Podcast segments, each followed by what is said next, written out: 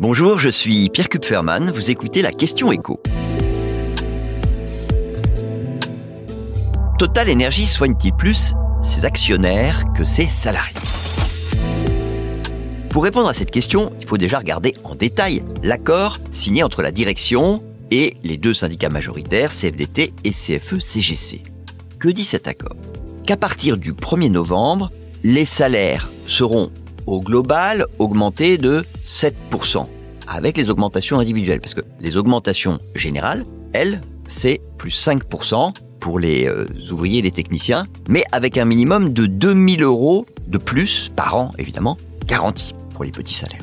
Lors des négociations annuelles, c'est normal, hein, on distingue toujours les augmentations qui sont accordées à titre individuel et les autres. Et puis il y a une prime partage de la valeur, donc c'est une prime sur laquelle on ne paye pas d'impôt sur le revenu, et dont le montant sera équivalent à un mois de salaire, mais avec un minimum là encore, hein, 3000 euros au minimum, et un plafond 6000 euros. Et ça, c'est censé compenser la perte de pouvoir d'achat de 2022, puisque, je vous l'ai dit, les augmentations accordées, elles, concernent les salaires qui vont être versés à partir de novembre.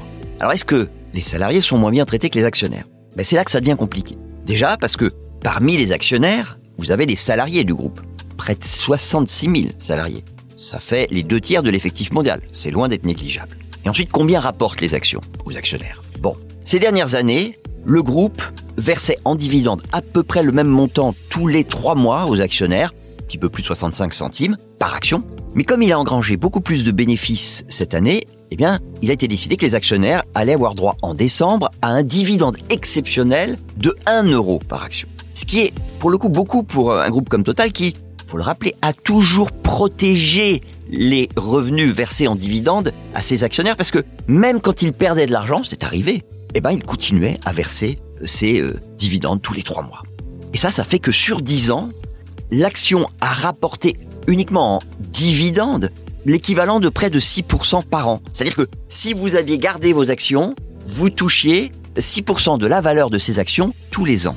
Alors il faut enlever les impôts, parce qu'on paye des impôts sur les dividendes, mais ça reste quand même beaucoup mieux que le livret A. D'autant que, par ailleurs, la valeur elle-même de l'action a augmenté sur la période. Alors, il y a eu des hauts et des bas, mais quand on regarde la valeur il y a 10 ans, la valeur aujourd'hui, ben, aujourd'hui c'est nettement plus qu'il y a 10 ans.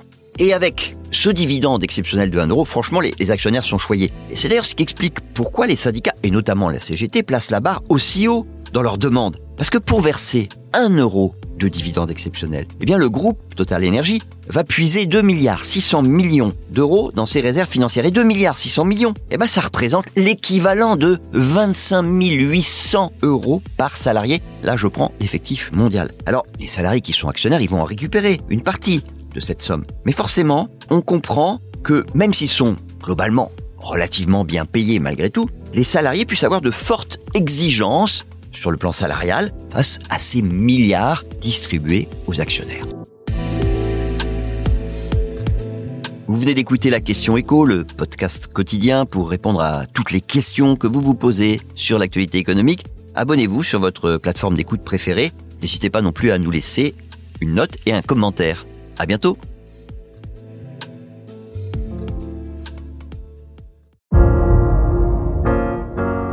Vous avez aimé écouter la question info? Alors découvrez le titre à la une, le nouveau podcast quotidien de BFM TV. Les grands récits de l'actualité, des témoignages intimes, c'est tous les soirs sur vos plateformes préférées. À bientôt